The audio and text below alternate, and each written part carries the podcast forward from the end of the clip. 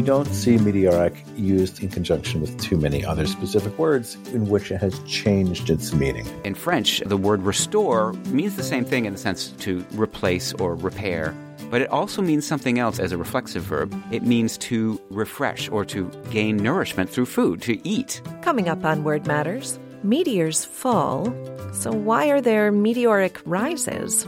And the pair of words restaurant and restaurateur. I'm Emily Brewster, and Word Matters is produced by Merriam Webster in collaboration with New England Public Media. On each episode, Merriam Webster editors Ammon Shea, Peter Sokolowski, and I explore some aspect of the English language from the dictionary's vantage point. An email from a listener called out the common but counterintuitive phrase meteoric rise. Meteors themselves are not known for their ascensions. Idiom does sometimes fly in the face of experience, though. Ammon and Peter discuss. An anonymous listener emailed recently that it had occurred to them that the often used phrase meteoric rise, as it describes a politician's newfound popularity or perhaps an actor's sudden fame, is curious, to say the least. Meteors, as we know, are asteroids that enter the Earth's atmosphere and never actually rise, they always fall. The letter writer proposes that perhaps it was originally meant as a bit of wit. Which I have to say, I think is giving a little too much credit to the early users of meteoric rise. My guess, and Peter, you can back me up or disagree with me as you see fit, is that this is just another one of those kind of accidents that come along where we make a mistake and it catches on and we just kind of go with it and it becomes part of the language. I never give it a thought. You know what I think also might be playing here is that there's another quality that meteors have. Meteors fall, but they fall quickly. So there might be something like speedy as a kind of synonym. That's a good point because there's more than one characteristic of a meteor what I think as well, though, is that this is not a new combination of words. We see meteoric rise going back to the mid early 19th century. So it's almost 200 years old. The earliest citation that I see is speaking of people who resemble demagogues. They may gain a casual and adventitious projectility, but their meteoric rise will soon and inevitably be succeeded by a decadence which leaves them ever after in gloom and obscurity. Oh, very poetic there. And that's from a newspaper called the Richmond Weekly Palladium in Richmond, Indiana. But this kind of mix up of words, of this misuse of words in this specific way, is not that unusual. There are other examples. One is a complaint we used to hear was that you cannot climb down a ladder. Oh, right, because climb it necessitates climbing, ascension. Then you're going up. Absolutely. It's like saying you're rising down the ladder. That's it's seen right. as a contradiction. And that is probably true in some sense, but we all decided that it's okay. And one of the things that I particularly enjoy about this is that when you see these things, which are in a very technical sense, in a very narrowly defined sense, they are clearly wrong. Yet when you see that we've kind of come to accept them, to insist otherwise starts to seem like it's just ridiculous to be correct. And my favorite one was that until two years ago, the Associated Press style book used to insist that you cannot collide with a parked car. One car that is moving that hits a car that isn't moving. A collision of necessity involves two moving bodies. and so Wow. it is physically impossible to collide with a parked car. Everybody uses it this way, and that's why they finally changed it. They would say that you had to use a verb like struck. Exactly. Yeah. You can't collide with a fire hydrant unless the fire hydrant is somehow itself moving. I'm just looking at its etymology from Latin. Co, the collide, means together, of course, and laedere means to injure by striking. So it does sort of mean that they're both doing the striking. If the co is the beginning of that word, means it's something that is shared. Etymologically, I guess Latin does require them both to be moving. But that seems like an extreme case of etymological fallacy. It does. And I think that something that is slightly different with meteoric rise, which is that it's just become a fixed phrase now. And So now it means fast, right? Right, because you don't see meteoric used in conjunction with too many other specific words in which it has changed its meaning. maybe meteoric speed or something like that. Mm-hmm. But you're entirely right. It's highlighting a perceived characteristic of meteors, which is speed. And I'm trying to think of its opposite number, its antonym, and I think of the word precipitous because uh-huh, sure. because precipitous means coming down, and so precipitous fall. We also have evidence of the term precipitous rise used in headlines, used in serious writing. And in that case, it also simply means very steep, not so much fast, but steep. It has a slightly different connotation. And yet, it similarly, etymologically, would lead you to think it could only go in one direction. And yet, the steepness could be in either way. For example, a steep increase in stock prices, that kind of thing. Right. What I think is also interesting, and, and precipitous is an excellent example of this, is that we often take words that are technical or scientific in nature and gently misuse them. And epicenter is another one. Oh, epicenter. Yeah. Right, where the original meaning of the word was the part of the Earth's surface directly above the focus of an earthquake. An earthquake, and then it wasn't it used for atomic bomb blasts? And now the most common use by far is really just center, but kind of like really the center. The center like, of the center. Like the center of the center, yeah. kind of bullseye. And so we now define it in that sentence. We do that not because we're trying to embrace error or condone mistakes, but just because it's achieved sufficiently widespread use that that is now a meaning. And the thing is, it's almost like the epi serves as a kind of intensifier. It's more center than the center. And that reminds me of the use of the word penultimate, which sometimes people use the same way. Penultimate is supposed to mean the second to last, but it's fairly commonly heard to mean the best or the very best of the best the ne plus ultra of ultimates, which is one of the things that people thought explained the use of irregardless was that ir was thought to have occurred as an intensifier.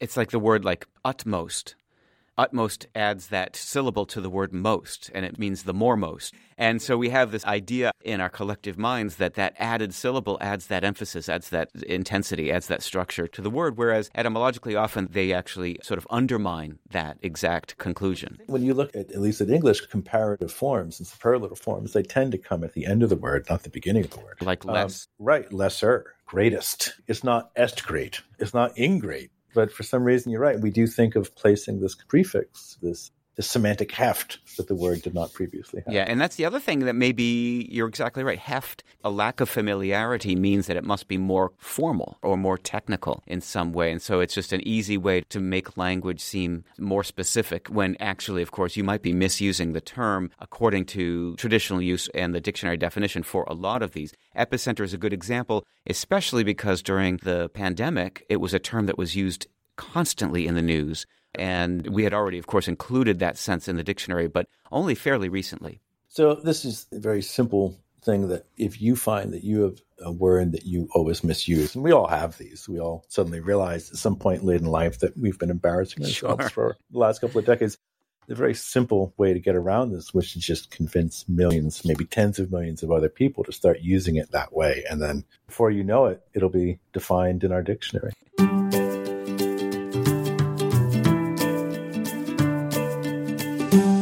You're listening to Word Matters. I'm Emily Brewster.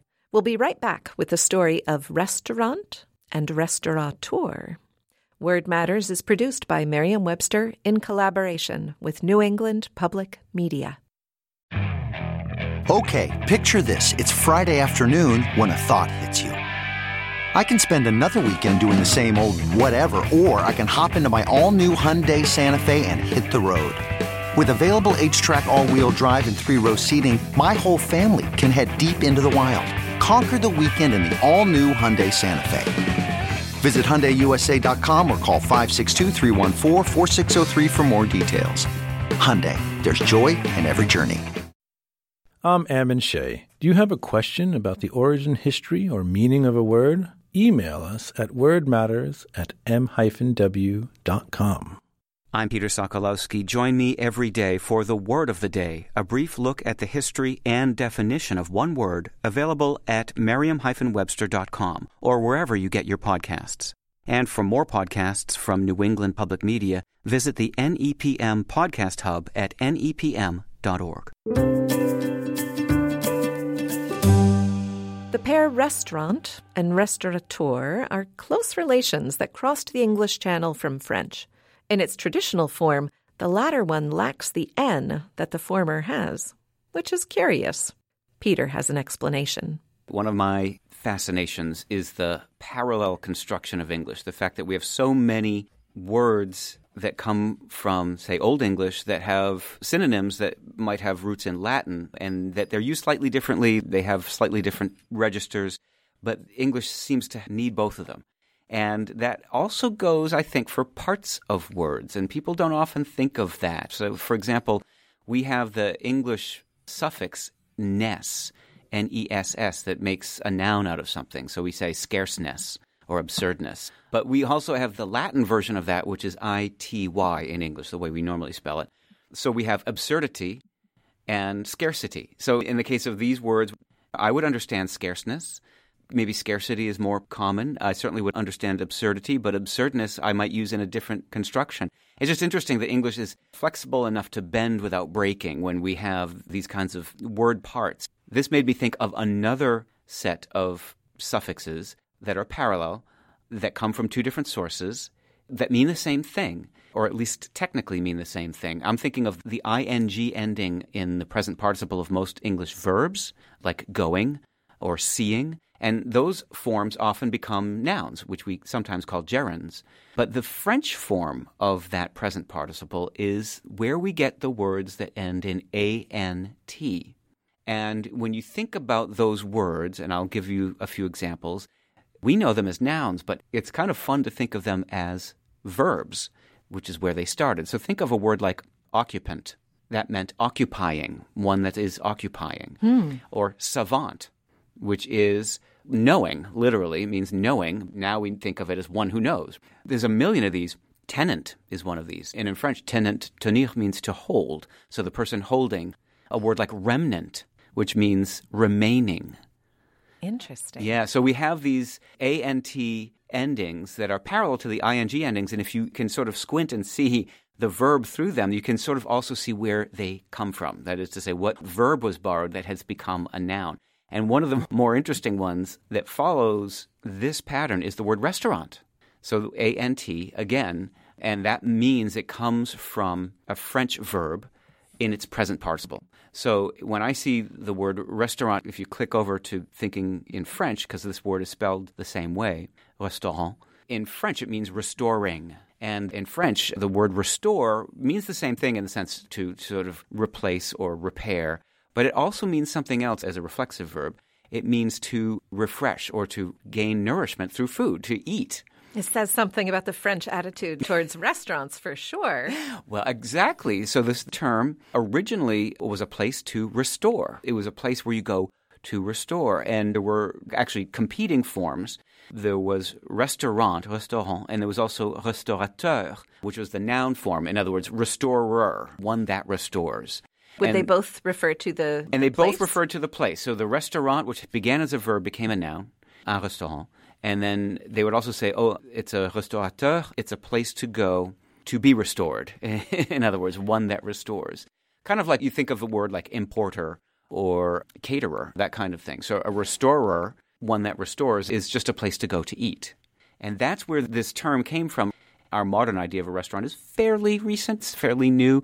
It goes back to the 18th century. It's not an ancient, ancient term. But that idea of a place to go to get food comes from the use of these two words. And here's the problem in English is that they entered English together and settled in two different places because we do to this day refer to the place you go to as a restaurant, a business where you can buy and eat a meal.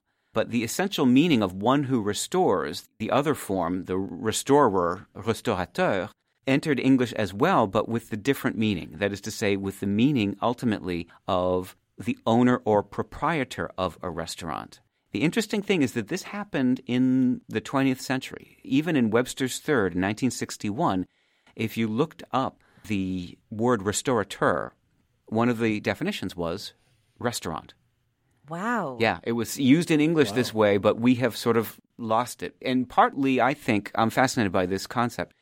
We lose things when they're completely replaced, when they're eclipsed totally. And so that was a word that was totally eclipsed by its parallel form. Restaurant became the dominant one.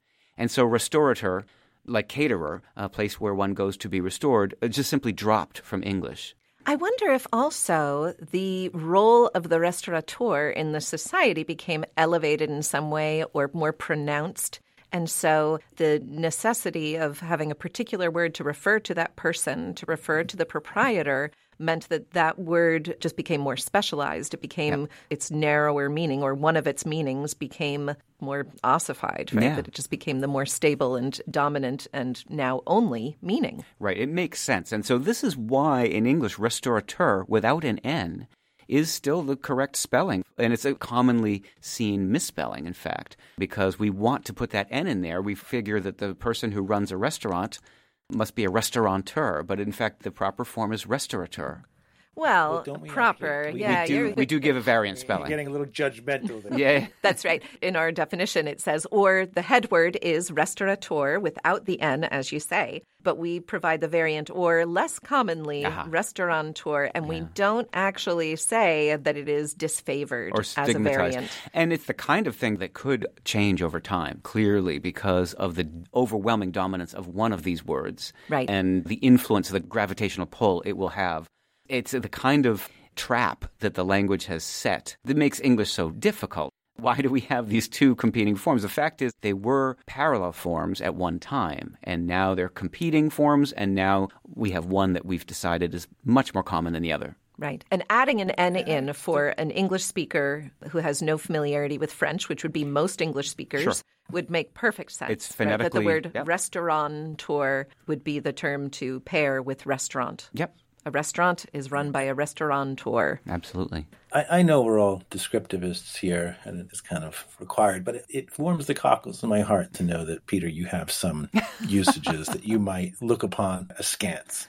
Well, it's one of those things I would notice, let's put it that way. But part of it is that when you trip over this and you learn it, then that's one of those things. That's what makes, I think, a lot of the peeves that people have such a passionate part of their language baggage, their language personality, because they had to go through the work of learning it.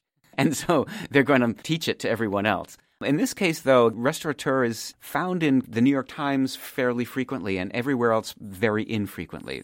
We just say the owner, or we might refer right. to the boss or the cook or the chef. Restaurateur, there is a specialized nature to it, which is what you were getting at, which is that it has this highly technical ring to it. But if you're not using it that way, if you're just kind of referring to the person who's the owner, I think often we would use a different word. Right. Well, I think also nowadays there is a greater interest in the chef owner, the chef sure. operator of a restaurant. Yeah. The person who actually owns it is less important culturally than the person who is actually there and responsible for right, what right. makes it onto the plate. Exactly. And the personality of the place is from the people who are there. That's a very good point.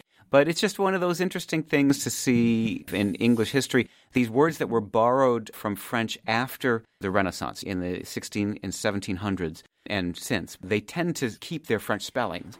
And they tend to keep a lot of these weird French conventions, such as this one. And that has to do with the fact that French was this kind of elevated language. Yeah. It had a level of respect and also disdain by yep. English speakers. There's this complicated relationship with all things French. I think that that's an interesting point and something that I've been thinking about lately, which is why is it that French carries this prestige to English speakers specifically? Because if you master Dutch or if you master Brazilian Portuguese, you've done just the same amount of cultural work. And yet, with French and its relationship to English, there's this question of fanciness and prestige. And I think it's deep. I think it runs very, very deep. And I think it has to do with the Norman conquest, of course, and the fact that these terms for laws and government came from the Norman conquerors, but then the terms for hierarchies did too. All the ranks of the military, private, corporal, sergeant, lieutenant, major, those are all French words. All the words for the aristocracy, squire, baron, duke, marquis, those are all French, except for the word earl, which was an Old English term but earl, the, the equivalent was count in French. So we still sort of understand it. And so those ideas of authority, those ideas of hierarchy, they were imposed upon us by the French rulers for centuries. And so there is this elevated sense. Of course, there's also something else, which is just French cuisine, French couture, you know, these other more modern ideas. But I think that they have been added to these earlier ideas of hierarchy. That's just a theory I have, but I think it runs deep and it, it goes to those what I call the Ivanhoe examples of things like the names of animals in the barnyard as opposed to the food that's prepared. A pig is English, but pork is French. Cow is English, but beef is French. There's a whole sequence of words like that that show embedded in the language a class or a caste system that one group of people was serving another. I think it's very deep. It's not just because the French culture is peculiar or it's nearby geographically. It's those things too, but I think it's the accumulation of all of these elements and especially the length of time, the thousand years that it's been going on. Right. I think it makes a lot of sense. In so many cases, the French borrowing that came in the wake of the Norman conquest came to refer to the fancier version of Yes. whatever. You know, the word mansion. The word Mm. mansion, it originally could refer to any kind of a dwelling at all. Sure. Basic words like brotherhood and fraternity. You know, they mean the same thing, and yet th- there's something, there's a little bit different usage that we would have. And brotherhood, we might take uh, being kind of a little bit more earthy, a little bit more grounded. And fraternity could be something elevated or professional or even university oriented, which again is the same kind of hierarchy. So it's just a theory I have, but I think that it runs deep for all of those reasons. Restaurant is a great example that words for cuisine, including the word cuisine itself, owe themselves to this period of French borrowings after the Renaissance. I do love this idea that restaurant has at its etymological core this idea of restoration. That's really nice. It's an elegant way of thinking about eating.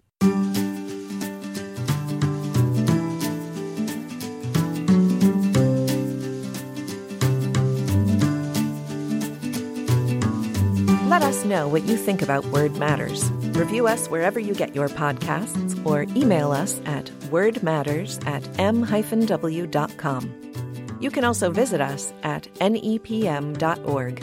And for the word of the day and all your general dictionary needs, visit merriam-webster.com. Our theme music is by Tobias Voigt.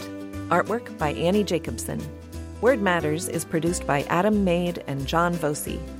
For Ammon Shea and Peter Sokolowski, I'm Emily Brewster.